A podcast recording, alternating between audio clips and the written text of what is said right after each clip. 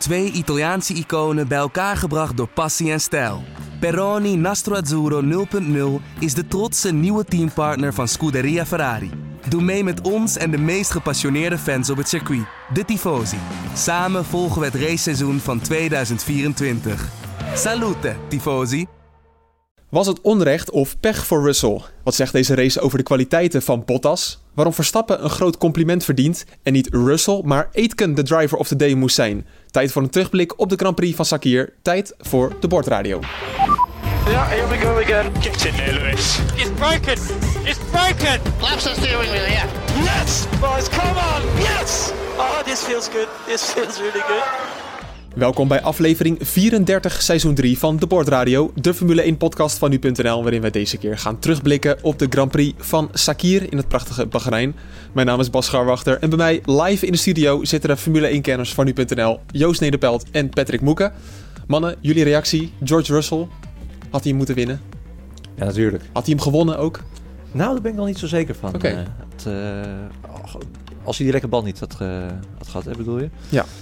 Ik, ik denk dat het heel spannend eh, is geweest. Ik baalde vooral van dat we niet nog een mooi gevecht hebben gezien tussen eh, Perez en eh, Russell. Want hij was sneller, maar hij was ook weer niet zoveel sneller dan Pere- Perez dat ik had gedacht van nou, die gaat hem zomaar eventjes, eh, eventjes inhalen nog op het laatst. Nee, dat had heel leuk geweest, maar ja. Ja. Joost, hoe heb jij daar, heb jij genoten van Russell? We gaan het zo meteen Ik uitgebreider heb over ontzettend hebben. genoten van Russell. Ehm, en ik eh, denk wel dat hij had gewonnen. Want het, eh, hij liep op een gegeven moment echt 4 vijftiende per ronde in op, Ja. op Perez. En, en met die eh, DRS-zones. Perez is een hele goede verdediger hoor. Maar ik denk dat hij, eh, dat hij dat niet had gehouden. We moeten wel zeggen dat Russell niet op nieuwe banden reed toen. Hij reed wel op een gebruikt setje mediums. Eh, maar dan nog, die Mercedes is even nog weer zoveel sneller dan de Mercedes van vorig jaar. Dat, eh, dat ik denk niet dat Perez had gehouden. Ja, hij heeft zichzelf helemaal op de kaart gezet, Russell. Ja. Ja, straks zometeen meer over George Russell. Eerst even een rectificatie. We hadden, ik had namelijk vrijdag een leuk quizje in gedachten. En toen zei ik, wanneer was de laatste keer dat of Lewis Hamilton of een Schumacher eh, niet in de Formule 1 Nee, jij reed? zei Schumacher. Ja, Die daar- zei gewoon Schumacher. ja, ik zei een Schumacher. Met Nee, een je zei Schumacher hadden we Schumacher. het kunnen weten, Joost? Hè? Met een Schumacher, Schumacher hadden we het... eh, ja, dan, hadden we Ja, het, dan had je het had, geweten. dan had ik het geweten. Ja. Ja, nou, eh, in ieder Je geval... probeerde het heel vakkundig op mij af te schrijven de hele tijd. Nee, het is gewoon mijn fout. Gewoon volledig mijn fout. Eh, want ik vroeg eigenlijk wanneer Michael Schumacher en Lewis Hamilton niet in de Formule 1 reden. Eh, wij gaven als antwoord toen, wat was het ook alweer? 1999, C99. Ja. precies. Omdat hij toen een blessure had na een, zijn benen gebroken. Na de Ja. Grand Prix van Silverstone. Ehm, toen kregen we onder andere mailtjes van eh, Patrick Boxtem. eh Suk in Bulder, dat is een Twitternaam. Eh, Wat? misschien heet hij echt zo, dat weet. Suk in Bulder. Wouter Nagel en Jelmer Wenning onder andere. Die mailden, jongens, ik weet niet wat jullie allemaal zeggen, maar hier klopt helemaal niks van. Terecht.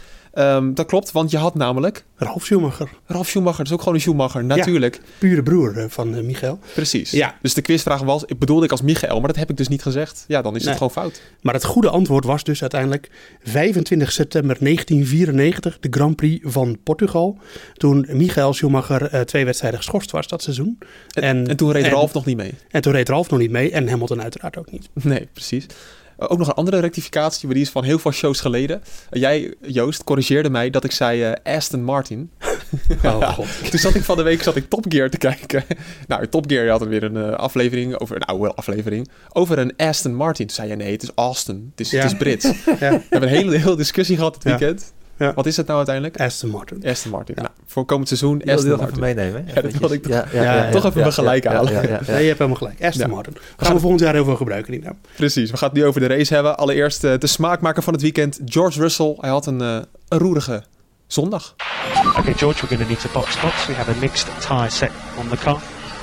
It should be okay. So let's just into the pits again. We'll change the tyres. Are we both boxing? So box box. Ah, I don't know what to say. George Russell, ja, uh, het is verschrikkelijk om aan te horen eigenlijk. Ja, toch ook wel weer mooi boordradio van het seizoen. Dat hij ook uh, alle emoties komen bij elkaar. Want hij vindt het, je hoort dat hij het fantastisch vond om zo vooraan een, een Formule 1 race te, te, rijden. Dat is ook weer zo. Uh, je hoort ook de teleurstelling hè, van nou, uh, I'm, I'm gutted. Vind ik echt een geweldig Engels woord, gutted. Hm. Hè, dat kan je ook niet echt in het Nederlands... Uh... Nee, want wat is de letterlijke vertaling daarvoor? Ja.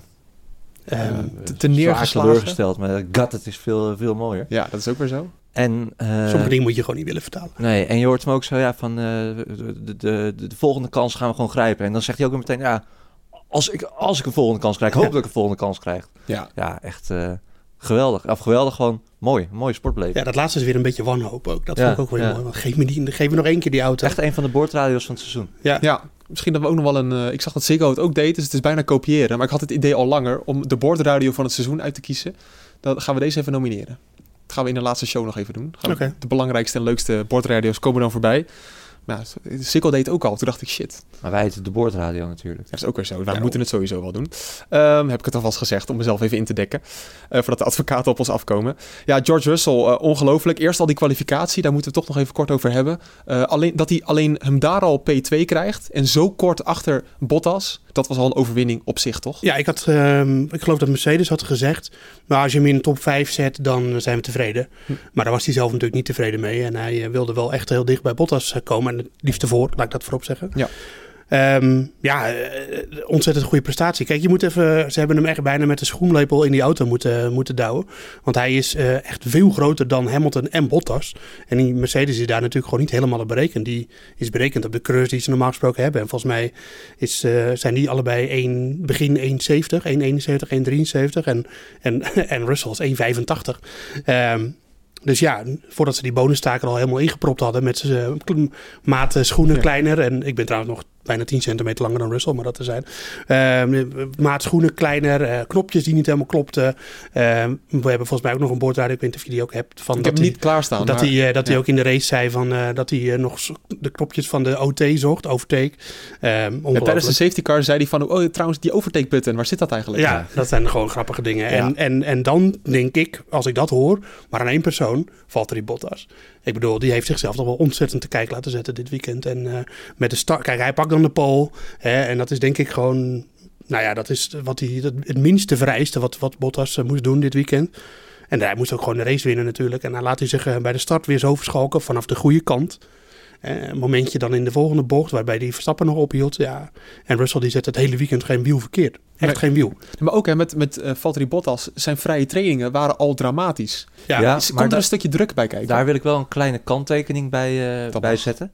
Want die eerste trainingen die werden wel echt voor Russell puur gebruikt om die eh, auto te leren kennen. En die werkte ook een totaal ander programma af dan eh, Bottas. Bottas was vooral bezig met, het, eh, met die race simulaties, het zoeken naar de afstelling. Dus ik vind eigenlijk niet dat je hem daarop kan pakken. Maar ja, 20 vrije trainingen heb je gehad. Althans, keer 3 natuurlijk. Dus 60 vrije trainingen. En dit was zijn slechtste resultaat van het jaar. Ja, maar ook omdat hij dus wel een ander programma reed. Hij moest meer werk verrichten omdat, omdat Hamilton hem niet kon helpen met... Of, het standaardprogramma viel een beetje in het water. Oké. Ja, maar ik heb het idee dat hij het heel erg aan het forceren was, Bottas, met eh, Ja. de trainingen. En dat hij heel veel naast de baan stond. Dat is wel waar. En, ja. eh, en eh, ik verwacht op zo'n moment, dus in zo'n race, dat hij, dan, dat hij dan het team op zijn schouders neemt. En dat deed hij eigenlijk niet. Dat deed hij misschien dan in de kwalificatie. Nee, maar dat, ja, precies. Maar dat, in, in, in de trainingen kan dat ook nog niet in zekere zin. Je hoeft niet in de trainingen te stampen of wat dan ook. eh. Nou, je kan ook minder langs de baan, eh, naast de baan gaan en Ja. weet ik het allemaal. ja, het, wa- het, ik vond het gewoon niet, ja, als je het gewoon hebt over overtuigend Bottas hè, in alle vrije trainingen de snelste en eh, weet ik wat allemaal. En dan kan je een ander programma hebben, geloof ik allemaal best wel. Ehm, maar dat, vond ik, dat zag ik gewoon niet terug. En dat heb ik het hele weekend eigenlijk niet teruggezien. Nee. En Nee, dat, hij, ja. dat hij de kwalificatie eh, eh, de eerste snelste tijd pakt. Ja, goed, dat verwacht ik. Dat is echt het minimale wat hij dan moet doen. maar deed dat was, dan. toch, dat was toch de vrijdag. Laten we het toch vooral over de zondag Nou ja, maar hebben. dat is ook de zaterdag. En eh, ook op Ja. de zaterdag kwam Russell al heel dichtbij. En op, zondag, eh, op de zondag was hij gewoon al sneller. Ja, nee, Ja. maar uiteindelijk bleek natuurlijk wel zo dat eh, Bottas wel op één stond en startte aan de goede kant. Ja, Denk je, dat is een ABC'tje. Toch lukte het Russell op de vuile kant, terwijl wij vorige week Bottas nog een hele slechte start daar zagen hebben. Ja. En volgens mij stond Albon toen vierde, had ook een slechte start.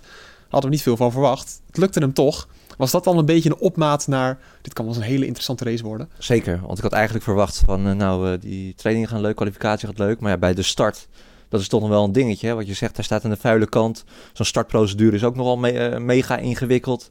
Hij moet net, ook in die, in die juiste bandenwindow komen. Hè? Hm. Hij staat ook veel langer stil eh, dan dat hij normaal doet. Dus de banden koelen ook veel meer af dan wanneer hij in zijn Williams eh, rijdt. Als hij meteen achteraan aansluit en dat ze dan meteen beginnen.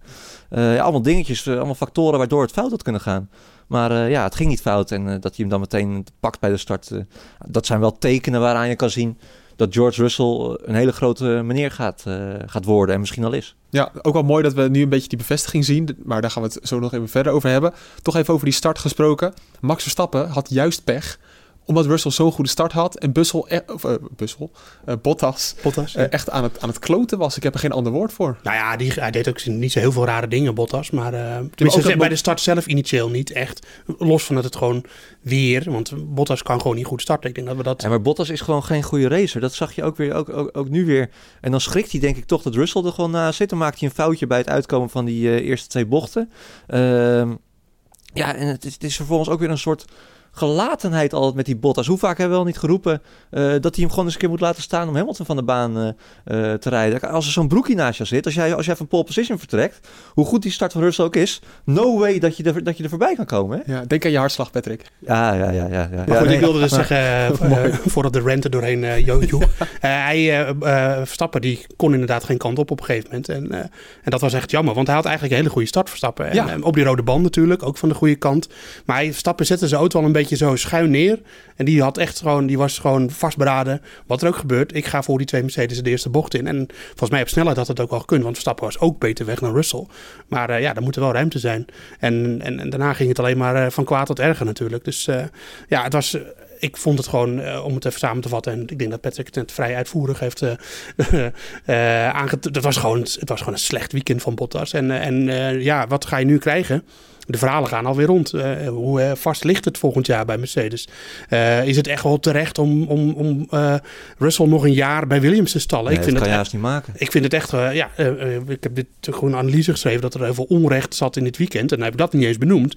Maar dat is eigenlijk ook nog onrecht dat, dat Russell in zo'n slechte auto nu moet rijden. Want daar heb ik wel echt even, ik vond eh, wel heel veel mensen weer gelijk nu de conclusie trekken van nou zie je wel, Hamilton is helemaal niet zo'n ster, want Russell laat het ook meteen zien. En die auto is gewoon heel goed. Ja, die auto is heel goed, maar het, er, zit, er moet nog steeds een buitencategorie coureurs in die auto terechtkomen. Uh, die dan, uh, die dan de, de, de winst kunnen pakken en, en het wereldtitels binnen kunnen harken. Dat kan echt niet iedereen. En Bottas kan dat denk ik niet. Nee, Bottas kan dat niet. En Russell is gewoon ook van de buitencategorie. En, en dat, dat hebben we al gezien in de juniorklasse. Maar dat hebben we nu weer gezien. En, maar het, het allerergste van dit, deze hele situatie vind ik... Kijk, Bottas komt ermee weg omdat hij gewoon prima werk verricht als tweede coureur. Hm. waarom zou Mercedes hem nu... kijk, voor het belang van de sport zouden ze het moeten doen... Uh, maar voor zichzelf hoeven ze het natuurlijk niet te doen. Want stel Russell die komt daarbij en hij, wordt weer, hij gaat een beetje de Hamilton-rol vertolken. En Bottas gaat, blijft gewoon doen wat hij doet. En die wordt telkens, ze hebben zo'n goede auto dat hij telkens tweede blijft worden. Ja, ja waarom ik, zou je hem dan uitgooien? Ik vind dus dat, dat ze het juist wel moeten doen. En om de volgende reden. Uh, mensen zijn nu een beetje klaar met de dominantie van Mercedes. En dat, eh, omdat het altijd Hamilton is. En, um, en, Hamilton heeft altijd het geluk. En uh, Bottas die, krijgt, die rijdt erachteraan en die pakt de kruimels op als die er zijn. En, en staat af en toe op pol. Dat moeten we hem wel meegeven.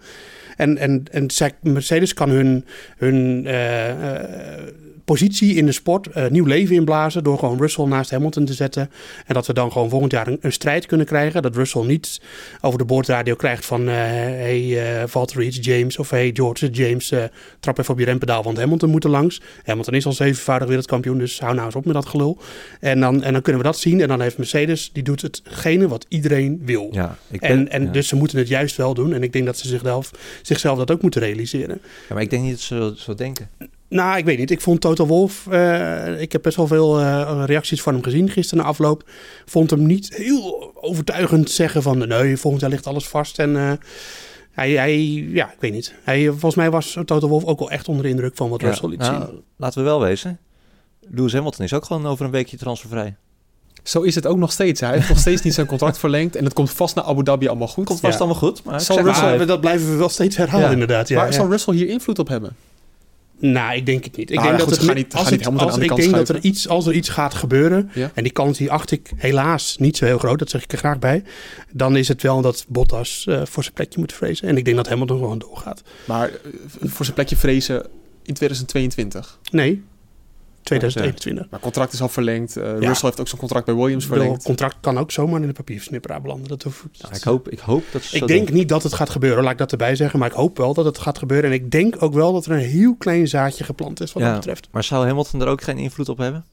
Dat Hamilton bepaalt van nou, ik wil die of die als teamgenoot. Als kijk, Hamilton hopelijk denkt hij, is hij waarschijnlijk ook gewoon nog steeds de, de, beste coureur van het veld. Dat hij dat ook van zichzelf weet. Dat hij denkt van nou, uh, wie er ook naast mij komt zit, uh, al is het een Verstappen of is het een Russell, uh, ik versla hem wel. Hè? Laten we het hopen. Ja. Maar ik weet het niet of Hamilton daar zo blij mee zou zijn als het... eh, er zijn coureurs je- die dat in hun contract hebben laten opnemen. Ja, oh, dat, dat scheelt. Hij heeft nu geen contract. Maar als je al zevenvoudig wereldkampioen bent, dan hoef je dat, heb je dat soort dingen toch niet meer nodig, zou je zeggen? Ik Zou je vind het eigenlijk gewoon compleet jammer dat, eh, dat Hamilton, ja, hoe ga, hoe ga ik dit subtiel zeggen, maar dat Hamilton de man met corona was in plaats van Bottas. Als, ja, even, eh, Ja. en mensen snappen heus al wat ik bedoel. Ik bedoel het niet Ja, letterlijk kwam zo. er nog wel lullig uit, Bas. Dus ja, nee, het is ook vervelend. Ook op de lange termijn. Die Ja. gevolgen zijn eh, waardeloos. Ja. Maar wat nou als Russell dit in vergelijking met Hamilton had gedaan? Wat hadden we dan gezegd? Het is al heel veel als. En misschien had Ja. Hamilton hem helemaal Ja, maar voor goed, dat ogen is, eh, dat, dat is niet de situatie die we dit weekend Nee. gezien hebben. Nee, maar Dat Bottas zit, interessant geweest, maar kunnen we voor de rest niet zoveel over nee, zeggen. maar het is ook zo. Bottas zit altijd een tiende, maximaal twee tiende vaak in de kwalificatie van Hamilton Die af. staat er ook regelmatig voor. Ja, en zat er regelmatig ook voor. Ja, vorig Ja. jaar zeker. Of echt, echt op een milliseconde. Ja. Ja, we, we- nu weten we eigenlijk nog steeds niks. Ja, we Jawel, willen heel we graag weten wel echt, we weten één ding heel erg zeker nu. dat de auto goed is. Dat, nou, dat wisten we al. En dat Russell heel goed Ja. is. Dat is Russell heel goed. We hebben, we hebben eh, En echt dat al... hij al, rij, eh, ik, dat hij al rijp is voor een topteam. Ja, Ik denk dat we dat kunnen We zeggen. hebben, we hebben echt anderhalf jaar of twee jaar bijna gezegd van... en eigenlijk natuurlijk ook dat hij niet Formule 2 kampioen werd... van nou, die Russell die is heel goed, die is heel goed. Maar goed, zeggen dat iemand heel goed is... en iemand die daadwerkelijk aantoont dat hij heel goed is... dat zijn nog twee dingen, zijn twee Ja. verschillende dingen. En dat heeft hij nu gedaan. Kijk, Eén wat- race maar, maar ik heb genoeg gezien... en ik denk jullie ook, toch? Ja. Of niet? Dus ik, wat hopen jullie voor aankomend weekend? Dat Hamilton hoop- weer terug is? Of Eh, Russell nog een keer? Nee, Nee, Russell nog een keer natuurlijk. Tuurlijk. Ja, ik hoop Russell nog een keer. En dan, dan Hamilton rijdt die, die eh, Bottas natuurlijk helemaal het snot voor de ogen. Ja, Ja. Maar wat ook wel scheelt, kijk, eh, Toto Wolff is ook zijn zaakwaarnemer hè, van Russell. Dus die banden, die, het, het is al nauw dat, eh, dat hij bij Mercedes onder contract staat. Maar Toto Wolff is ook nog eens een keer zijn zaakwaarnemer. Veel Dus belangenverstrekkeling. Toto Wolff gaat wel. met zichzelf bellen. Nou ja, hey Toto, Ja. wat vind je ervan? nou ja, als, Toto, eh, ja, zullen we onze kleuren... met dit- zichzelf eh, onderhandelen? Ja. Ja. Ja, hoe werkt dat eigenlijk? Nee, hij heeft Ja, twee telefoons. En dan belt hij met het ene nummer het, het andere telefoon. En dan gaan ze aan twee oren, gaat hij zo overleggen met, met elkaar. Ja, dat is een beetje een rare positie natuurlijk. Ja, dat is heel gek. wat betreft. Maar ja, goed, maakt ook allemaal niet uit. Dan toch even terug naar de start om het even chronologisch Maar te even- houden. sorry, ik moet heel even zeggen. Natuurlijk vinden we wel allemaal, hopen we dat Hamilton gewoon keurig herstelt van eh, corona. En dat soort ja. dingen. Moeten we er even bij zeggen. Heel goed. Eh, we gunnen Hamilton altijd, altijd het beste. En als hij volgende week gewoon weer bij is, dan is dat ook prima. Maar ja, de, de liefhebber, hè, die... Kampioenschap is toch al beslist. Kampioenschap is al beslist. Die, die dus gun Russell nog één kans. Dat zou ik toch wel mooi vinden. Als ik diep in Mark kijk. En dan gaat hij hem pakken ook die kans, denk ik. Die denk het ook. Ik denk dat hij Bottas helemaal op een hoopje gaat rijden. Ja. Moet nog even door voor Bottas. Ook, hij heeft ook een, een waardeloos... Ik, ik mag vanuit gaan dat hij niet zelf op eh, social eh, media ziet, eh, alles wat hij doet. Maar ook dan weer een foto met een of een paar rare emoticons erbij. Ik denk, jongen, hou je nou toch gedijst. Al- Als je, als je, als je, als je zo'n race gereden hebt, dan moet je je opsluiten in je, in je campertje en eh, gewoon dagenlang niet meer uitkomen. gewoon op donderdag in Abu Dhabi even, even, even zwaaien en weer terug in je campertje in. Want ja, dit, dit, dit schiet gewoon helemaal niet op. Ik vind Russell juist, of eh, Bottas juist heel leuk om te volgen. Want hij maakt hele mooie foto's. Hij is de beste fotograaf dat- van de grid. Ja. Daar heb je nu geen, eh, geen zak aan. Doet, hij dat, doet hij dat niet zelf, denk ik? Die foto's, jawel, die Ja? maakt hij wel zelf. Ja, zeker. Ik heb hem zelfs al een paar keer zien doen. Gewoon, eh, Ja, oh, ja, maar ik zag hem nu een foto dat hij, dat, hij, dat hij geïnterviewd werd. Dus die zal niet zelf gemaakt nee, dat niet. Maar hij maakt die, die gewoon op zijn Instagram, die foto's, die maakt hij gewoon zelf. Oké, nou, ik vond het een waardeloze vertoning van Bottas. Eh, ik zou haast zeggen, lever je contract zelf maar in. Want Nou ja, we moeten ook wel een heel klein beetje uitkijken dat we niet doen alsof Bottas er helemaal niks van kan. nou, doen Nou, we wel. Ik, ja, ik ben maar- echt, Bottas is zo ongelooflijk hard door de mand gevallen. Ja, Als maar- echte racecoureur. Maar toch, je toen in de tijd van die Williams, toen dachten we toch juist dat hij dat Mercedes-plaatje wel weer verdiende. Dat hebben we toen ook wel gedaan. We Ja, moeten toen het was niet... hij aardig, eh, maar toen was ook Massa was ook wel een beetje op zijn retour, vond ik. Heeft Ja, hij ook nog en die Williams was dan ook niet zo slecht. Die Williams was een prima auto met die veel Mercedes. beter dan, eh, dan eh, nu, ja. Dat Heeft, heeft klopt. Bottas ook niet naast Stroll nog gereden? In de Williams? Niet Een jaartje misschien. Nee, nee. Net niet, hè? Nee, dat was Stroll de opvolger van Bottas waarschijnlijk. Ik heb Bottas eh, eh, in 2000, uit mijn hoofd hoor, 2009 en 2010 twee keer de Masters op Zandvoort zien winnen.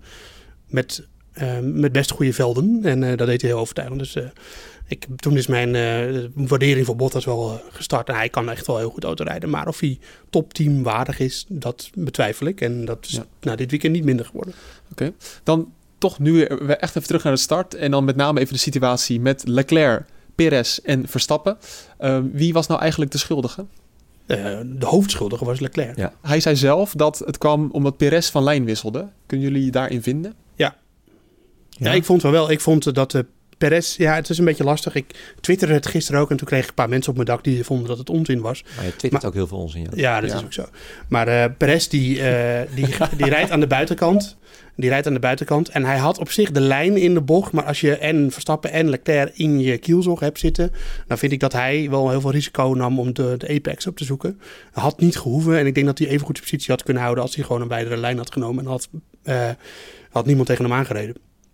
Maar Leclerc was wel de hoofdschuldige. Maar het was een beetje, vond ik, eh 70-30. Snapten jullie Leclerc dat hij echt voor, dat hij ze alle twee wilde pakken? Nou, Was hij het- wilde ze niet alle twee pakken. Hij wilde gewoon Verstappen uitremmen. En toen ging. En Ja, in, de, oh ja, in het idee dat Perez aan de buitenkant zou blijven. En dat deed Perez niet. En daardoor ging hij er tegenaan. En hij remde veel te laat, laat ik dat ik zeggen. wou net zeggen, want Ja. eh, daar ging het natuurlijk ook al mis. Dat hij, eh, Ja, op de vuile binnenkant van de bocht en dan eh, te laat remmen. Dus dat was ook. het was er- natuurlijk, het was de fout van Leclerc voornamelijk. Maar ik vond vooral dat, dat Perez wel eh, een beetje het idee had dat hij alleen op de baan was. En dat had niet gehoeven, dacht ik. Volgens mij zei Senna ooit, en dat is een beetje een vage vertaling, van als je niet voor het gat gaat, dan ben je geen echte eh, Ja, racer. is, eh, ja. Zo Ja. zei hij dat ooit een keer. Ja. Maar nu is het wel zo dat, nu wil ik bijna impliceren, waarom eh, gaat Leclerc voor dat gat? Terwijl je weet, ja, twee rondes later je gaat Verstappen me toch weer voorbij op DRS. Omdat ik veel langzamer ben. Dat is toch ook coureurs eigen. Je zit in een positie, je wil iemand inhalen, je ziet, je ziet een, een gaatje. Dan ga je er ook voor. Maar wat heeft het voor zin? Nou, Ja. dat heeft het volgende voor zin. Ehm, het veld rekt zich na, een, na de start altijd eh, ontzettend snel uit. En als Leclerc, hoe ver, hij weet dat hij terug gaat zakken. Maar hoe verder hij naar voren zit aan het begin, hoe langer het duurt voordat hij teruggezakt is. Ja. Dus ja, natuurlijk elke plek die, plek die hij kan krijgen, die moet hij krijgen. Maar Ja. houdt hij twee rondes vol en dan vernachelt hij zijn banden door het verdedigen. Ja, is maar- dat het risico allemaal wel waard? Ja, en zeker ook het risico dat dit kan gebeuren. Ja, ja. Ja, ik wil Nee, hier kijk, bijna- eh, dat, hij, dat hij Verstappen probeert uit te remmen, dat is, eh, al zou hij dat niet doen, dan kan Ferrari hem beter ontslaan. Maar je moet het wel goed doen.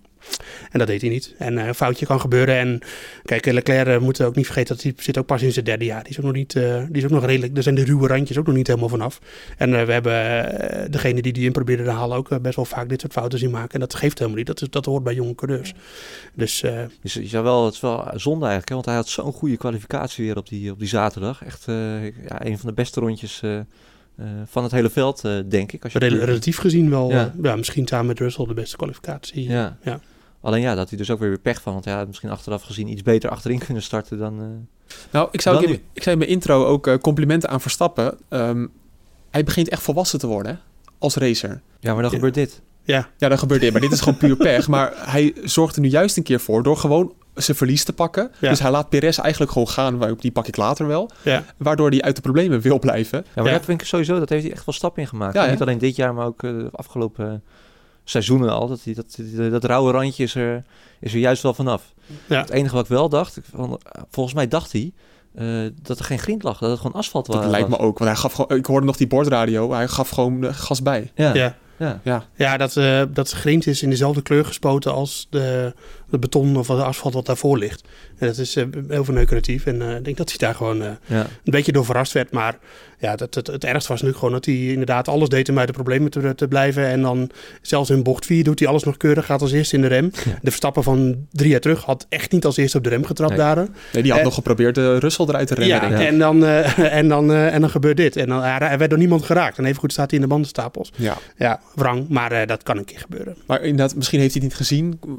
Ook nog een beetje, een beetje kritisch. Van, is het ook niet gewoon een stomme fout van hem? Dat, dat heb ik Mm, namelijk ook gelezen. Nee, dat vind ik ook weer te ver gaan. Het is ook eh, zo'n raar circuitje met eh, dat, dat korte baantje. Hè? Dat, eh, ja, nee, ik vind het niet dat je dat, eh, dat, je dat, dat echt kan verwijten. Het is gewoon een ongelukkige samenloop van omstandigheden. Als hij hard in, eh, in de ankers gaat en hij maakt een hele korte bocht, dan komt hij gewoon weer terug de baan Ja, op op P12. dan moet je, eh, als hij niet, niet, wist dat daar grind lag, dan, eh, dan Ja. had hij dat kunnen voorkomen. Maar Ja, nee, eh, niemand neemt hem kwalijk. Ik denk dat niemand het ook gezien heeft dat daar echt grind lag. Omdat het inderdaad ik zag op het de ook pas op het beelden... laatste moment. Ik, ik zag er in een stofwolk. Oh, wacht, daar ligt grind. Ja, Maar ik je heb hebt het natuurlijk dit weekend al en vorig weekend ook al op meerdere plekken gezien. Ik weet niet of dat er eerdere jaren ook al lag in, eh, in Bahrein. het niet. Dat het van het, ja, in dezelfde kleur. En dan als coureur, eh, als je dan op dat zichtveld aankomt rijden met dat lage punt. En dan, eh, dan zie je volgens mij niet altijd dat het grind is. En dan, ja, nou ja, goed. Oh, goed. Dan gebeurt er... Van het circuit. Ik ben pro-grind. Dus ja, dat is ook wel weer betreft, zo. Ja, ja, jammer voor Verstappen. Dan eh, overkomt Perez het beste dat hem kan overkomen. Zijn auto, eh, zijn achterhang, achterwielophanging breekt niet af. Ja, En hij kan switchen naar de mediums in een vrij vroeg stadium. ja. Eh, Vrij baan in eerste instantie. ja, Hij bleef toch ook wel heel erg dicht in de buurt van, eh, van de kop. Gewoon omdat hij gewoon even die tijden kon rijden wel. Ik denk ook wel geholpen door DRS. En dat hij dan eh, ja, dus hij, hij liep geen enorme achterstand op en dat was gewoon wel knap. Ik heb dit, wat, wat hem gebeurde, eh één keer eerder gezien. Dat was met Alonso en Barrichello in België 2010. Ik weet niet of je dat nog kan herinneren. Toen was er echt zo'n chaos in de, met regen. En was Barrichello volgens mij op Alonso. Die kwam toch aan, zeilen en bam, vol op het achterwiel. En Alonso kon gewoon door. En dat af, heel af en toe, als je hem vanuit de juiste hoek blijkbaar op het achterwiel eh, geraakt wordt, dan kan, je, dan kan die auto dat gewoon hebben. Ja. Terwijl ik denk dat het, eh, de bak en het diff en alles krijgt toch een klapje van. Maar, ja. Ja, en achteraf is het misschien wel het beste wat hem kon overkomen. Want ehm, daarna valt Latifi uit. Er komt een virtual safety car. Eh, daarvoor zijn al een paar mensen gestopt, onder andere. En dan besluiten Sainz, Kvyat en Ricciardo... eigenlijk de drie die op weg waren naar een podium... Oh, we gaan nu echt een stap verder even. Ja, oké. Oh ja, we- ben ik iets vergeten Nee, nee, dan? nee, nee, Maar dat- tussendoor was, gebeurde er eigenlijk niet Nee, heel dat veel. klopt, klopt. Nee, was, het, ja, het was niet heel spannend. Af en toe een inhaalactie van Albon op uh, Norris, kan ik me herinneren. Ehm, Ja, was een mooie inhaalactie. Ja, goed Ja. Ricciardo die aan het aanzetten was bij Sainz. Dat was genieten natuurlijk. Ehm, maar dat Sainz, Kvyat en Ricciardo naar binnen gaan... Ik vroeg aan jullie van, we, we hebben altijd een Pirelli, Pirelli-overzicht. Ja. Hadden ze dat wel moeten doen? Achteraf zeker niet. Nee. Maar kon het ook? Want als je... Want zij waren al gestopt daarvoor. Ze begonnen ook op de softs. Dus ze konden ook weinig kanten op eigenlijk. Ja, het, het, het, het zou een, eh, een gok zijn geweest. Eh, maar ja, wat, wat opvallend was natuurlijk, de, de twee-stopper eh, was achteraf gezien, zei ze van ja, dat is onmogelijk haast. Of, of onmogelijk om een eenstopper te doen. De eenstopper, Ja, ja. ja, ja, ja. Maar de twee-stopper was natuurlijk niet de juiste strategie uiteindelijk. Dat zag je ook aan, eh ja, Perez heeft dan ook wel een twee-stopper gedaan, maar dat kwam vooral, eh, eigenlijk is dat natuurlijk een verkapte eenstopper, omdat hij al in de eerste ronde eh, naar binnen ging. Ja, want wij hebben zo'n mooi overzichtje voor, je, voor ons. Daar zien we dat Perez en Ocon, de nummers 1 en 2, begonnen op de mediums. En dan zeg ik even, Perez begon op de mediums, maar eh, goed, begon op de softs, maar je snapt het. En die ging daarna in rondje 41 voor Ocon en rondje 47 voor Perez. Gingen ze naar de hard, hebben ze hem gewoon uitgereden. Ja. Ehm, maar wat de Sainz bijvoorbeeld had, die ging al in rondje 28 naar de mediums. Dus echt eh, nou, bijna 15 rondes daarvoor. Ja. En moest daarna dus in rondje 55, eh, dat is volgens mij rondom het moment met Latifi, moest hij weer naar binnen. Maar daardoor ja, gaf hij zijn eerste plek eigenlijk weg. Ja. Ja, maar dat, ja, hij, hij moet dat dan wel doen. Ik bedoel, het is in, in essentie is het een gratis stop. Bijna. En, eh, Nou, achteraf niet helemaal. nee, maar ging naar binnen toen ik de denk dat hij anders car even goed op een, op een twee-stop zat. Want anders gaat, ja, dan had hij eh 28 naar 60 ronden op de medium. Het is een kort baantje, maar dan Ja. nog moeten rijden. Dus ik denk dat hij überhaupt wel op een twee-stopper zat. Dus dat, hij moest dat wel doen op dat moment.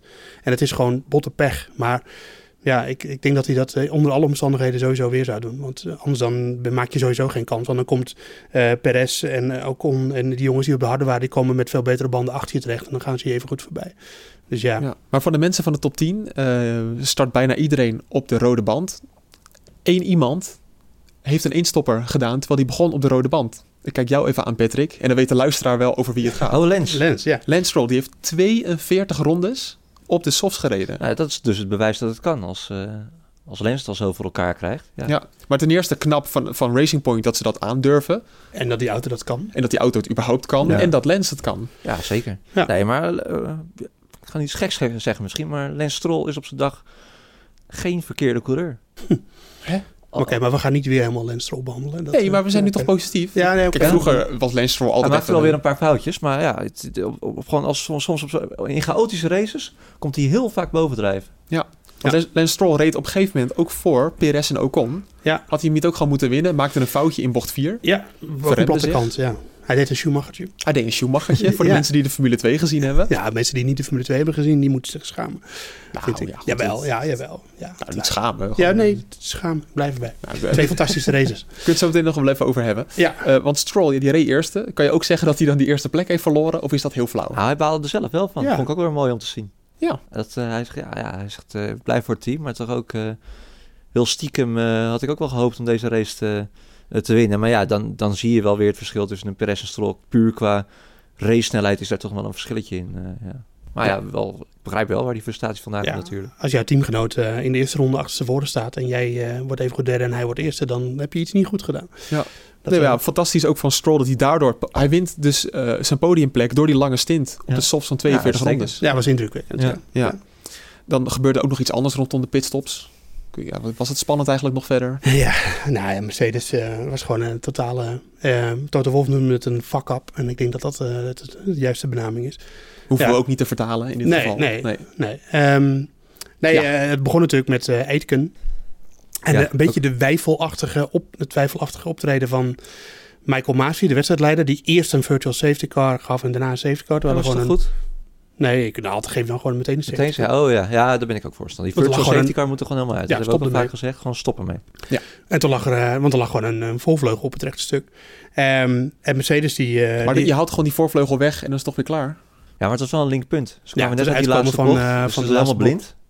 Ja, dat moet een safety Als je Ja, ja, je- daar mensen op de baan laat, moet het gewoon een safety car zijn. Dat, eh, Jij gaat daar wel even met je hesje de baan op, terwijl er auto's langs eh, rijden. Nou, en ik zag in de Formule 2 ook toen verloor iemand een stukje van zijn vleugel. Dat lag op de baan. Het werd, werd weggehaald, virtual safety car. En binnen 20 seconden was het opgelost. Ja, maar dat was een heel klein stukje. Ja, maar zou je dan ook de, de safety car goed, willen? dat hebben ze niet gedaan, daar kunnen we uh, over. Nee, maar jullie willen de virtual safety car weg. ja, Dus ook dan. Tuurlijk. Dus als iemand een stukje voorvleugel verliest, dat ligt in het midden van de baan. Dan moet helemaal die safety car, Ja. moet iedereen aansluiten. Dat is wel leuk. Dat is Ja. toch uh, ik een vind- neutralisatie. Ja. ik, Ja, ik vind wel ik leuk. kijk ook best wel veel Amerikaanse autosport. Nou, daar twijfelen ze er echt niet over hoor. Of ze dan eh, een caution moeten doen. En hebben we dat Ehm, in ieder geval, Aitken eh, eerst virtual safety car, toen safety car. En toen was er dus blijkbaar een beetje, een beetje ook twijfel bij Mercedes. Wat gaan we nou doen? Nou, ze hadden het echt niet hoeven doen, die pitstop. Want eh, Perez die heeft het ook niet gedaan. En die is gewoon, heeft gewoon de race uitgereden op die eh, harde band. Ehm, maar Mercedes deed eh, een safety stop, dubbel stack. Ja. Eh, dat kon ook, hè? Laat dat kon ook, Als maar alles goed ging, kon het. het was, het was wel, ehm, je, je, dus je wil het risico dat je later een keer minder banden hebt eh, in de race, in het later stadium in de race een keer mindere banden hebt, wil je voorkomen door die pitstop te nemen. Maar je neemt wel het risico door een dubbele pitstop met beide auto's, dat daarbij iets fout gaat. Dat nemen ze. En wat blijkt, dat gebeurde. Want eh, ja. de deel van Russell's garage hoorde dus niet dat hij binnenkwam, dus die banden stonden niet klaar. De banden van Bottas gaan onder Russell's auto. Vervolgens gaan de andere banden onder de auto van Bottas. En de monteurs zitten van, hé, dit klopt niet. Ja, dat is één grote puinhoop. En ik, ik wil heel even terug naar eerdere jaren. Toen hebben wij echt Ferrari vaak belachelijk gemaakt om eh, hun eh, chaos bij pitstops. En dat Ja. het Italia- Italiaanse chaos was. Hè? En eh, stigmatiserend, als ik het als Italofiel. En, en, want toen was er ook een keer wat met de radio. Ik weet niet of jullie dat nog kunnen herinneren bij, bij Ferrari. Dat ook de, de, de radio in de pitbox niet werkte. Hetzelfde wat er bij nu Mercedes gebeurde. Nou, hoe kan dat nou belachelijk bij een topteam? Bij Mercedes gebeurt het dus ook. En, eh, en niet zo'n beetje ook. En we hebben ze vorig jaar natuurlijk al zien ploeteren met Hamilton in, eh, in eh, Duitsland. En nu dit weer. Ehm, ja, amateuristisch. Gewoon echt amateuristisch. En het kan gebeuren, dat blijkt. En, eh, en Formule 1 is ook gewoon mensenwerk. Maar wat een pech voor Russell dat het nu Ja. uitgerekend eh, ja, dit weekend gebeurt dan. Hè? Ja. Dat, eh, hoeveel pitstops, uh, laatst was de Hockenheim dan vorig jaar. Nou, da- daarna hebben ze nog, eh, wat zal het zijn, 50 pitstops gemaakt die allemaal goed gegaan zijn. Misschien wel 60. En eh, ja, En Mercedes staat ook altijd in de top drie van de snelste ja, pitstops. Geoliede gaat, machine. ja, gaat nooit iets fout. en dan nu net dit weekend hè, gaat het, eh, gebeurt het zo. En dus was training topic. Nou, niet letterlijk eigenlijk. Ik verzin maar wat. Maar eh, dit had Hamilton nooit overkomen. Nee, dat eh, werd mij ook door meerdere mensen gevraagd. hè. Ja, ik dacht het ook gewoon. Je bent het geneigd te denken, maar juist omdat het hem vorig jaar in Duitsland dus wel overkomen was. Ja, maar dat kwam omdat hij natuurlijk met zijn voorvleugel in die bandenstapel zat. Nee, maar daarna ging er ook nog van allerlei dingen mis. ja, maar toen was het, het was een spontaan moment. Ja, maar nu was het dus eigenlijk ook zo. Want de monteurs van eh, Russell, of tenminste de, de kant van de garage van Russell, die zijn banden moeten aanleveren, die wisten dus niet dat die kwam. Dus in principe was er, zat er wel een soort van vergelijking in. En ook, een mooi detail, dat dus Jack Ayton hè, in de auto van Russell Ja, Ja, dat is ook zo, ja. ervoor zorgt dat, dat, dat die safety car er dus komt, dat Russell een pitstop moet maken, dat hij de race dus niet wint. Dus eigenlijk is die Williams, zijn eigen Williams, er schuldig aan. nee, het was nog erger. Ehm, want hij had, daarna had hij natuurlijk nog gewoon kunnen winnen, Oh ja. eh, Russell. Oh Maar ja, het was nog erger, maar die lekke band Ja, komt waarschijnlijk ook door Aitken. Nee, dat meen je niet. Ja. Ja, natuurlijk. Ja, dus ehm, ja, Ach, heftig. Ach. Heel heftig. komt allemaal bij elkaar. Het mocht niet zo zijn. Ik eh, geloof nooit in, eh, in de bijzondere krachten, maar het, Ik wel. het- ja, jij wel, dat weet ik. Maar het mocht, het mocht niet zo zijn, dat was duidelijk. We kregen hier nog een mailtje over en ik kijk gelijk Patrick aan. Dan weet je wat het onderwerp is. Milo Dekkers die zegt, of Melo, Ja. A-I-L-O. Melo, Oh. Milo.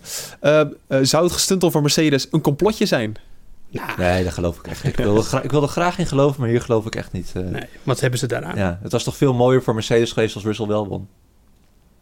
Bedoel, Eh, ja. uiteindelijk maakt het onder de streep niks uit. Ze hebben nu ook al, we hebben nu allemaal kunnen zien dat Russell waarschijnlijk beter is dan Bottas. En als hij nou gewoon, dat, dat maakt er niet heel veel uit. Dus, eh, Nog een andere vraag die we kregen. Matthias eh, Quist. In de bij de pitstop van Valtteri Bottas in ronde 63 staat er ongeveer een halve minuut stil. Hoe kan het dan dat die remmen van die auto zo heet worden? Want we zagen inderdaad vuur bij de nou, dat is heel simpel. Hij, eh, hij komt aanrijden bij de pitstraat, gaat vol in de ankers. Eh, dan worden de remmen heel erg heet. Maar die remmen worden alleen maar gekoeld door rijwind op racesnelheid. En als dat niet gebeurt, als die racesnelheid er niet is, want hij rijdt in de pit, staat op de pitlimiter, dan neemt die temperatuur, die kan niet weg, die neemt alleen maar toe. En dan, eh, en dan begint het op een gegeven moment te roken. Dus de, de, de remschijven zijn zo bedacht dat ze continu heet worden en ze gelijk weer gekoeld worden door de rijwind. En dat gebeurde nu niet. En dan, ja, dat, dat- Sowieso is Bahrein een van de zwaarste circuits voor de rem. Hè? Dat, eh, de normale layout al, maar ik kan me voorstellen dat deze layout nog een tandje ja, heftiger is. Want hij remt niet alleen voor de pitstop, maar hij heeft natuurlijk ook net nog voor de laatste bocht geremd. Precies. En dan komt hij aan en dan eh, komt hij met gloeiend heet te remmen en dan staat hij heel lang stil en dan gaat het fout. Oké. Ja, ja, in ieder geval inderdaad wat een, wat een pech bij, eh, bij Russell. Maar dan is er eigenlijk helemaal niks verloren nog. Eigenlijk ook voor Bottas niet. Die dan eh, uiteindelijk weer teruggaat op zijn oude harts. ja. En daardoor eigenlijk helemaal niks meer te vertellen heeft. Nee, maar ja, het ook, kijk, want Bottas zegt dan ja, ik ben, eh, het kwam er een beetje op neer hè, dat, hij, dat, hij, zo- genaaid was dat hij langer door moest op die, op die harts. Maar als je kijkt naar Perez en ook Ocon en andere coureurs, Je kopt hem al in. ja. Ja. die hadden even oude banden. die hadden even oude banden en die rijden er wel gewoon op eh, door. En hij kan ook niet zeggen van ja, eh, ik heb mijn banden opgebruikt want ik wist dat, ik- dat ik zou stoppen. Hij wist niet dat hij zou stoppen, want hij had gewoon eh, die race uit moeten rijden als die safety car er niet was geweest. Sterk Ja. nog, hij, start, hij ging later naar de pits dan Ocon. Die kwam zeven rondes eerder kwam Ocon al binnen op zijn hart. Ja, het was echt, het was echt verschrikkelijk. Ik zat eigenlijk ook te, te, te wachten dat ze bij Mercedes na afloop zouden zeggen van nou, er was iets met zijn auto aan de hand. Ja, Maar dat was niet zo. Ja met de creur die erin zat. Ja. Ja. Nee, het was echt- gewoon, Het eh, was echt Ja, want die inhaalactie van, eh, van Russell, oké, die reed dan op, op nieuwere banden. Maar, eh, maar ook niet eens op een nieuw setje, volgens mij. Even snel kijken. Nee, die inhaalactie op Bottas, die was natuurlijk gewoon geweldig. En Ja. eh, dat, ik vind dat, dat vond ik eh, eigenlijk tekenend voor het Ja. hele optreden van, van Russell dit weekend. Dat hij dan gewoon al de ballen heeft om eerst bij de start natuurlijk al Bottas gewoon te pakken. Maar daarna ook nog eens gewoon in, op een moeilijk punt. Da- vooral, vooral dat. Want als hij hem op gewoon- DRS had gepakt, hadden we het prima gevonden. ja, maar op een moeilijk punt zet hij hem gewoon buitenom naast. Hij had ook daar, daar de race van Mercedes kunnen beëindigen. Maar dat deed hij niet. En hij, deed, het- hij hield het allemaal keurig onder controle. En eh, ja, Bottas moest eh, buigen. Gênant. Nou, een beetje wel. Ja, eigenlijk wel. Kijk, en dan kan Bottas denken van... Oké, ik reep oudere banden, maar kom op zeg. Hè? Ga toch eens kijken naar dat want, ja, Bottas en de Russell. Het spreekt ook allemaal voor zich. Iedereen heeft daar een eigen mening over. Maar de hele wereld zal toch wel eensgezind zijn dat we ja, hoe we Bottas in actie hebben gezien. We hoopten hier toch een, stiekem een klein beetje op. Ja. Niet per se tegen Bottas of zo, maar vooral ook voor een Russell. Ja, maar ook tegen Hamilton. Ik heb het Ja. gevoel dat er heel veel mensen zijn die niet zo heel erg groot fan zijn van Hamilton. En die hebben zitten smullen dit weekend. En hun grote conclusie is allemaal van, nou, zie je wel, het ligt, eh, het ligt niet aan Hamilton, die zeewereld. Het ligt aan de auto.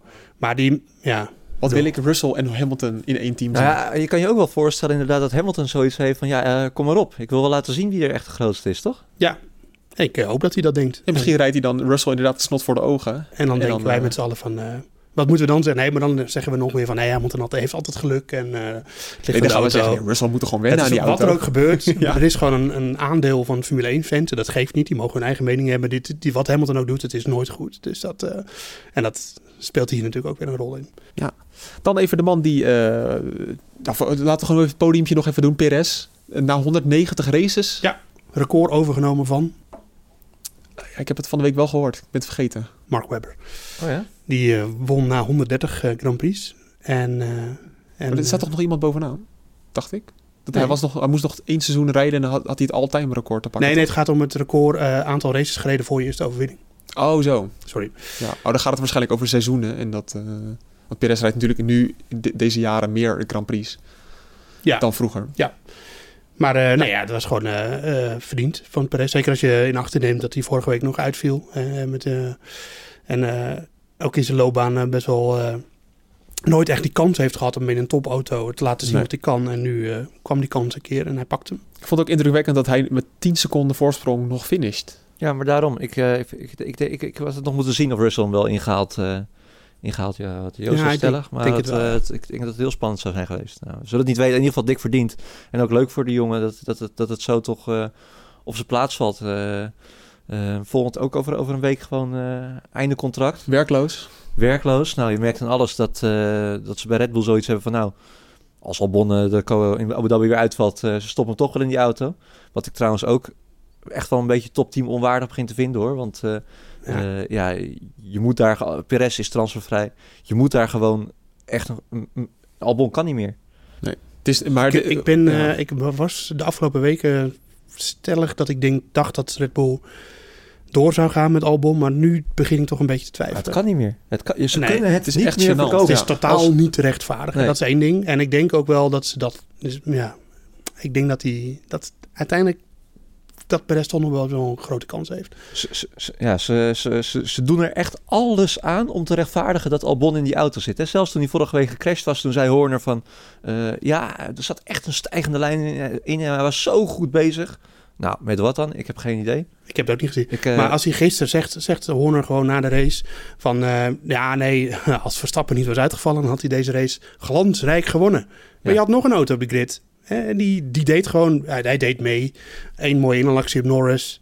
Maar vervolgens eh, zat hij achteraf. Zei, was hij vooral aan het klagen, DRS'je. klagen over dat de auto te veel downforce had. En, eh nee, maar juist allemaal. dit was weer een kans voor Albon om die race te winnen. Eh, en dan heb je, geef je Red Bull een excuus om jou nog in die auto te houden. Hij heeft het weer niet gedaan. Had je gehoord wat Albon- Albon zelf zei? Ja, daarover dat ze down... eh, of zei hij nog meer? Nee, hij was tevreden. Oh, tevreden. Prachtig. Van, ja, toch van P12 naar P6 gereden. Ja, ja, ja, ja. Dat zei, heeft hij echt gezegd. Ja, je rijdt in een Red Bull. Ja. Ja, dat is Ja, normaal. Dat is verschrikkelijk. Nee, het, het kan gewoon niet meer. Maar dat kan eigenlijk al weken niet meer. En Nee, maar we vallen ook steeds in herhaling. Nee, en we worden ook steeds in Ja, maar herhaling stel je voor dat Red Bull toch vasthoudt aan Albon. Dan, dan ben je geen topteam meer. Want dan plaats je blijkbaar andere belangen dan sportieve belangen boven, eh, eh, ja, boven je eigen, eigen team. Ja, Nou ben ja, je dan geen begin ik wel een beetje te geloven. eh, eh, maar dat is, is en dat is voor mij uniek. Het geloven in dat verhaal dat die Thaise eigenaren van Red Bull hier een grote stem in hebben. Dat begin ik dan bijna in te geloven. Dat moet haast wel. En ik ben echt wars van allerlei complotten. ja, maar dit is geen complot. Nee, Nee, dat Nou, is voor gewoon mij al feit. wel. Ja. Ja. nee Ja. het is geen feit. Nee, het feit dat die Thaise eigenaar Ja, is, dat wel. Ja, ja Ja. oké, dat wel. Ja, dat. Is niet, dat, we- dat verzinnen we niet natuurlijk. Nee, die is er gewoon. Eh, nee, maar dan ben je inderdaad geen topteam meer, maar dan heb je gewoon een topcoureur die het maximale eruit haalt. Ja. En hoe, kan- maar hoe kijkt En Pierre is er Gasly, ook klaar mee. hoe kijkt Pierre Gasly hier ook naar? Naar dit. Ja. Dat is toch ongelooflijk? Die had echt een slecht weekend trouwens. Ja, dat oké. geen goed weekend. Nee, Nee, het Als je kijkt naar Fiat. Ja, Fiat Ja. eh, deed het heel goed. Ja. Maar ja, die vecht Trouwens. voor een laatste kans die er niet meer is, denk ik. Want eh, Ja. wij als eh, de... Dat moeten we volgend jaar natuurlijk wel mee stoppen. Want we moeten volgend jaar objectief zijn. Maar nu zijn we nog de onofficiële Yuki Tsunoda fanclub. Tenminste, daar hoor jij ook bij, toch? Moet ik of? Ik? Ja. Ah, ik, ik, ik hou jullie een beetje in toom. Oké, Ja, ik ben echt- coureur. Echt Dit weekend ook weer wat Yuki Tsunoda heeft laten zien. Die Ja. is zo goed. dat is echt een klasbak. Ja. Zo. Klasbakje, want hij is echt heel klein. Maar, Ja. Ja. ja. Ja. is geen Russell. Nee. Maar ehm, nee, ja, dus eh, afrondend eh, Albon. eh, ehm, ja, ik denk... dat Op een gegeven moment moet, eh, moet, eh, moet Red Bull toch ook inzien dat het niet langer meer kan. En Perez is ook een super interessante keuze voor ze. Niet Ja. alleen vanwege zijn rijderskwaliteiten, maar ook eh, vanwege Carlos Slim, die een hoop centjes meeneemt. En marketingtechnisch? Ook gaan we lekker naar Mexico te Red Bull blikjes drinken. Ja, ik snap er, ik snap er geen reet van. Nee. Nee. Dan nog de andere man, Esteban Ocon. Eh, bij jullie niet heel populair. Oh? Nou, nou, op- ook op basis van zijn kwaliteiten. Hij heeft het gewoon niet laten zien in de Hij, Renault. hij viel het een beetje tegen. Ik had meer van hem verwacht. Dat, Ik ook. dat vooral gewoon. eh, Ja. Maar nu P2 eh, komt wel een beetje natuurlijk wat we net ook al zeiden met die analyse over de bandenwissels. Eh, hij was de man die, omdat hij op de elfde plek kwalificeerde. Dat is dus eh, niet zo goed, omdat Ricciardo natuurlijk wel in de top 10 terecht kwam. eh, kon hij op de mediums beginnen, rondje 41 naar binnen en reed hem op de hards uit. Ja. En daardoor zag je eigenlijk alle mannen voor zich gewoon verdwijnen. Ja, hij reed het tot achter dat treintje aan. Ja. En eh, die gingen langzaam allemaal naar binnen. En ja, goed gedaan. Ja, dat is, ja, dat is het eigenlijk. Hè. Ja, het is ook. ik- ja, Nee, was geen- hij deed gewoon wat hij moet doen. En dat deed hij heel erg goed. En hij had de hele, hele race had hij de pace. Dus eh, perfect gedaan. Maar we hebben hem geen opvallende dingen zien doen. En dat Nee. hoeft het dus blijkbaar ook niet. Nee. En eh, ja, profiteerde ook optimaal van de malaise bij Mercedes. Ja, doet daardoor wel eh, nog, nou niet per se hele goede zaken, maar wel belangrijk voor Renault in het constructeurskampioenschap. Als we daar even naar kijken, natuurlijk Mercedes en Red Bull op 1 en 2. Racing Point is volgens mij ook weer gestegen. Terug naar drie, ja. Terug naar 3. McLaren 10 punten ingehaald. voor de McLaren. Precies 10 punten. En daarachter staat Renault op 12 punten. Ja, hoe gaat dat eindigen? Dat wordt denk ik toch eh, uiteindelijk Racing Point. Ik denk het ook. Ja. En dat is ook qua, qua pure snelheid is dat ook wel verdiend. Want dat is gewoon het derde team over het algemeen. eh. Ja, want in principe, jaar. eh, Perez stond in Turkije op het podium. Had vorige week op het podium moeten staan tot die motor plooft. En nu wint hij. Hè? Dus eh, eh, ja, dat, die, zijn gewoon, die hebben eh, eindelijk aan het einde van het seizoen eh, ook profiteren natuurlijk van falen bij concurrenten, vooral vooraan. Ehm, eh, ja, halen ze alles uit die auto. En dat, eh, dat is eh, heel lang in het seizoen niet gelukt, maar nu toch eigenlijk uiteindelijk wel. En met coronabesmettingen, 15 punten nog eh, in de min hè, door die, die breakducts die Oh ja. Oh ja, illegaal Dat waren. is ik alweer vergeten. Dat soort dingen. Dus, en ja, ze, die, copycats van Mercedes, die hebben het toch goed gedaan dit seizoen. Ja, en dan. Ferrari is definitief het zesde team. Die gaan niet meer uh, ja, die hadden gewoon een dramatisch weekend. Eh, kan Horen ze ook Nou ja, op dat rondje van Leclerc na dan. En dat wil ik er wel even bij zeggen, want ik zag gisteren alweer eh mensen, als zodra er een rode auto tegen Verstappen aanrijdt, terwijl hij raakte Verstappen niet eens, dan, eh, dan is het al gelijk van, eh, dan kom je in Nederland op de haatmeter, eh, schiet je gelijk omhoog. Maar eh, Leclerc eh, geeft die jongen ook een beetje eh, respijt. Hij, eh, hij mag een keer een foutje maken, toch? Vrijdag gaan we het nog hebben over ehm, hoe het er dan allemaal uit gaan zien. Verwachten jullie dan dat Mick Schumacher in de Haas gaat rijden? Nee, nee, Pietro is al eh, be- bevestigd. Is dat zo? Oh, dat heb ik ook niet gelezen. Fittipaldi is volgens mij, eh, zover ik Ja? weet, bevestigd. Ja. Want die, die is niet Formule 1 waardig, trouwens. Fittipaldi. Nee, dat was vooral, een, eh, maar dat merkte je aan alles bij Haas. Dat was vooral genieten en ze waren hartstikke blij voor hem dat hij de finish had gehaald. Ook, ook wel, eh, wel ja, goed gedaan. En eh, ja, nee. Die reed echt al na 20 rondes op 10 seconden achterstand op Ja. iedereen. Maar Ja. dat hebben we vrijdag ook al besproken van ja, dat is gewoon geen F1 materiaal. dat dat, weet weet, hij- hij zelf ook wel. Ik denk dat hij dat stiekem zelf ook al weet, ja. 100%. Ja. Maar ik dacht dat hij, eh, maar... eh. Ik, ik heb het niet gelezen. hoor. Oh nee, ik hoopte er eigenlijk ook op. Nou, ik, ik, ik dacht nog wel, eh, misschien dat ze het in de chat kunnen weten, onze live eh, YouTube chat. Maar eh, Ja, ik dacht dat hij nog niet bevestigd was. En eh, ik zou, ik, ik, ja, als ik het, ik weet niet hoe het contract van Fittipaldi eh, in elkaar steekt, maar al- als die mogelijkheid er is, dan zou ik gewoon Schumacher in die, eh, in die auto eh, eh, zetten. Daar hebben ze veel meer mee te winnen dan met Fittipaldi. ja. dat is ding wat zeker is. je kan deze podcast op de maandag live op YouTube eh, meekijken. Via het YouTube kanaal Bordradio. Ik zie daar nog één leuke reactie waarvan ik denk... Die is van KVL, dat is een afkorting. Zorgt de helm van eh, Russell, omdat die 10 centimeter hoger is... voor meer luchtweerstand. Nou, Het, het kan niet zonder, eh, zonder enig effect zijn. Ik bedoel, eh. Je toch? nee, eh, in principe kunnen ze met van die vleugeltjes op de helm en van die kleine dingetjes kunnen ze al heel wat bereiken. Maar, ehm, maar let er maar eens op. ehm, Leclerc zit ook heel hoog in de auto. Die heeft een hele rare houding in die Ferrari. Heel ja. anders dan vorig jaar. Ehm, sommige coureurs vinden het denk ik fijner om iets rechterop te zitten. En ik denk dat dat bij hem zo is.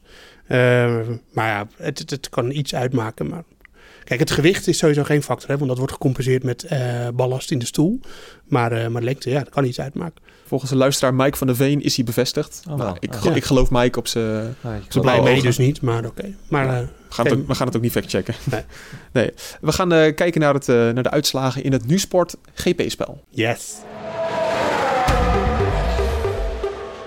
Eh, voordat we het over de uitslag gaan hebben, dat is natuurlijk de, de taak van, ehm, van Patrick.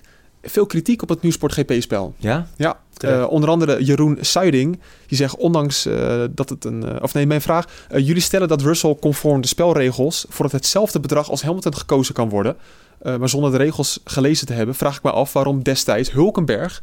die, was, die verving Perez...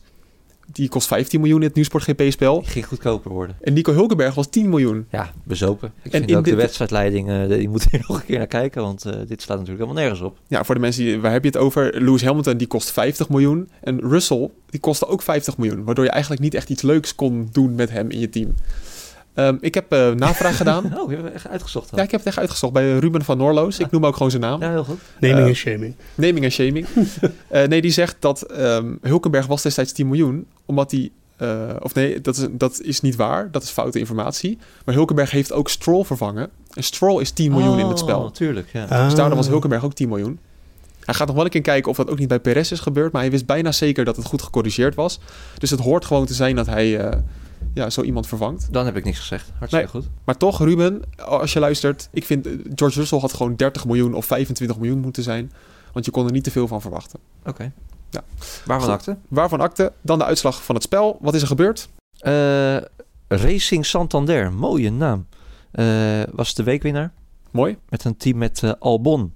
Heel verrassend. Maar dan pakte hij 0 punten op. Of nou, hij pakte nog Ja, wel een paar puntjes. Acht puntjes. Acht puntjes. Met Albon, Perez, Sainz en Ricciardo. Dus gewoon geen Mercedes en geen, eh, geen Verstappen. Heel, eh, heel, heel knap. Eh, Merkwaardig ook eigenlijk, laten we eerlijk zijn.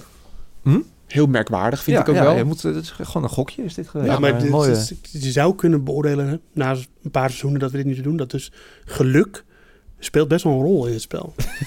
Oh, Echt? Ja. Hij had ook Albon als winnaar voorspeld van de race. Nou, dat was iets Ah, te optimistisch. Dat is dan weer pech. Ja, ja, ja. ja, ja, ja. Maar en dan toch weekwinnaar worden. Dat is... Had een mooi podium. Had hij. Albon, Sainz en Perez op drie. Had hij, eh, ja. Weet je wie ik als winnaar had voorspeld? Nou, Lewis Hamilton. Ja, maar, Maar die deed die dus niet mee. jaren vast. En nu komt hij dus. Weet je wie het best gepresteerd heeft van ons drie? Is dat Joost?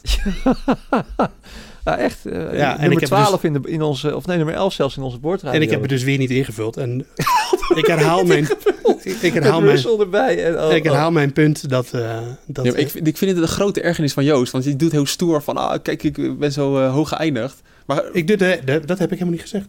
nee, maar we kunnen helemaal niet reflecteren op jouw prestaties omdat je niks doet. Nee, maar ik eh, blijf dit herhalen, maar ik herhaal het graag nog een keer. Ja. Ik heb op een gegeven moment berekend of ik nog kon winnen. Nou, naar mijn beleving kon dat niet meer, dus dan ga ik het ook niet meer invullen. Want dan denk ik, ik wil winnen of niet. Ah, hij is wel knap 12 geëindigd nog. eh. Ja, maar dat vind ik... Dat, dat, Met dat- team Perez, Ricciardo, Sainz en Bottas nog steeds. Ja. ik vind, ik vind dat we dit gewoon moeten negeren. Ja, ik dat vind ook. dat je dit niet aan de luisteraars kan maken. Hij Nee. ging naar mij, ik niet. ja, als, als Joost al ons eigen gepeespel niet serieus neemt. Ik neem dan- het serieus, tot ik niet meer kan winnen. Ja, wat gaan we dan aan, aan de luisteraars vragen? Ja, ongelooflijk. Dan het algemeen klassement. Hoe staat het er daarvoor, Patrick? Eh, Niels van der Brink is, eh, ik, volgens mij eh, stond hij vorige week ook al bovenaan? Nee, zeker beetje. Nee, Toek Straatman hè, stond Toek bovenaan. stond, die, is ja. had best een marge, maar die kende een, een slecht weekend. Toek die ging even kijken, oh, kan ik niet zien. Maar nee, de, die is in, even 12 punten ingehaald door Niels van der Brink, die de titel voor het grijp heeft. Mooi. Dan volgens mij Daan Spink staat ook nog... Is dat vierde inmiddels? Onze chef sport, Dat is oude, chef oude sport. presentator van de podcast ook. Ja, prachtig. En ik sta zelf twaalfde. Dat vind ik toch wel weer balen. ja. Ik dacht, ik dacht echt dat ik nog het spel kon winnen namelijk. Nee, dat wordt een lastig verhaal. Nee, Dat- het wordt Maar dat had, dan was je ook echt, je, bent, je was al onuitstaanbaar in de groepsapp dit weekend, maar dan was je echt onuitstaanbaar geworden. Ja, ja, ik sta maar 80 puntjes achter. Ja, Maar dat gaat niet meer lukken. nee. Helaas. Misschien Daan nog. Wie weet. Ja, ja, ja, ja. het zou me niks verbazen als Daan het ook helemaal niet invult. nee, dat zou ook nog wel kunnen. Ja. ja. En dan gaan we kijken naar vrijdag. Ehm, naar natuurlijk de Grand Prix van Abu Dhabi. Ik wil jullie een opdracht meegeven. Want dit seizoen, qua legendarischheid, qua his- historie. Legendarischheid. Ja, is dat een woord? nee, nee, hoe legendarisch is dit seizoen? En misschien dat we even een top 3 moeten maken. En past dit seizoen misschien wel in die top 3? Of komt hij wel op één? Ja, ja, Ik denk wat mij betreft komt hij misschien wel op één. In ieder Behalve geval dat we geen eh, spanning in de titelstrijd Nou, hebben Een gehad. titelstrijd is toch wel nog beter dan Je dit. moet het hoor. los zien. Het is, het is gewoon een Ja. seizoen met echt heel veel geweldige races. Ja. Als je had gezegd dat, eh, dat, we, dat een Alfa Tauri zou winnen en dat een Racing Point zou winnen voorafgaand aan dit jaar, dan had iedereen je natuurlijk voor gek verklaard. Dat is ook alweer zo. En dat is gewoon gebeurd.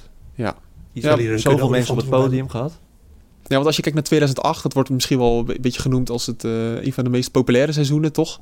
Maar dat komt vooral Nee, door de dat laatste race in de laatste Brazilië. race eigenlijk. Eh, ik vond 2007 een veel interessanter seizoen. Ja. Ehm, en 99 was een heel... Ja, er zijn... er zijn heel- 2010 natuurlijk. 2010, 94. Toen waren jullie nog eh, heel jong. Maar Ik, eh, ik bestond nog niet. dat was het, eh, het eerste seizoen van Jos Verstappen. Dat was een bizar seizoen ook. Hm. Ja, Maar bizarder dan dit jaar? Nou goed, we, Ja, la- ja, laten, ja, we, ja, laten we het even bewaren. nou ja, dat was het seizoen. En bizar kan het ook, negatief zijn. Maar dat was het seizoen dat Senna doodging. Ja. En dat, dat heeft een onuitwisbare indruk op mij Ja, achtergelaten. dat is ook zo. Er zijn seizoenen die kan ik nog wel terughalen als het echt moet. Maar, maar die, dat seizoen is echt, eh, blijft altijd in mijn geheugen staan. Nou, Net ik, als 2010. ik roep mensen op, denk hier zelf, eh, luisteraars, ehm, denk hier zelf ook even over na. Wat is jouw, nou wat zullen we doen, top 3? Anders wordt het wel heel erg veel. Wat Ja. is jouw top 3? Misschien wel eh, dat je persoonlijke herinneringen hebt aan dat seizoen. Laat het vooral even weten via eh de Bordradio. Zullen we ook even een tweetje eruit gooien? Wat is jouw top 3? Dan kunnen mensen daar makkelijker op reageren. Doen we. Die zullen we even zo even de deur uitgooien. Die staat denk ik al online als we deze podcast online hebben gegooid. Laten we dat even doen. Mail anders ook naar podcast.nu.nl. Jouw persoonlijke top 3. Ehm hashtag legendarischheid. Dan kan je het altijd achteraan gooien. Ik ga er wel even achteraan zoeken. Ja, vrijdag zijn we er weer voor een nieuwe editie van de Bordradio. Dan niet live. Dan niet live, maar we zijn er zeker dan weer bij. Voor de Grand Prix van Abu Dhabi, de seizoensafsluiter. En eh, ja, als je dan luistert, zou het ook nog leuk vinden als je een recensie achterlaat via Apple Podcast. De favoriete app van eh, Patrick Moeken. Spotify of een andere podcastdienst. Eh, want als je dat doet, dan kunnen veel meer mensen de Bordradio vinden. Want het, daar komen we op in het algoritme. Mensen vroegen wel eens, waarom wil je dat dan? Maar als meer mensen een recensie achterlaten... en er hoeft nog ineens vijf sterren te zijn... dan kom je hoger in het algoritme. Geweldig. En als je dan zoekt op Formule 1 podcast... dan kom je dan eerder bij ons uit. En hoger en meer is altijd beter. Zo is het eigenlijk ook. Dat zei mevrouw ook vannacht. Bedankt voor het luisteren en eh, tot vrijdag. Jezus Christus. Het slaat eigenlijk helemaal nergens op.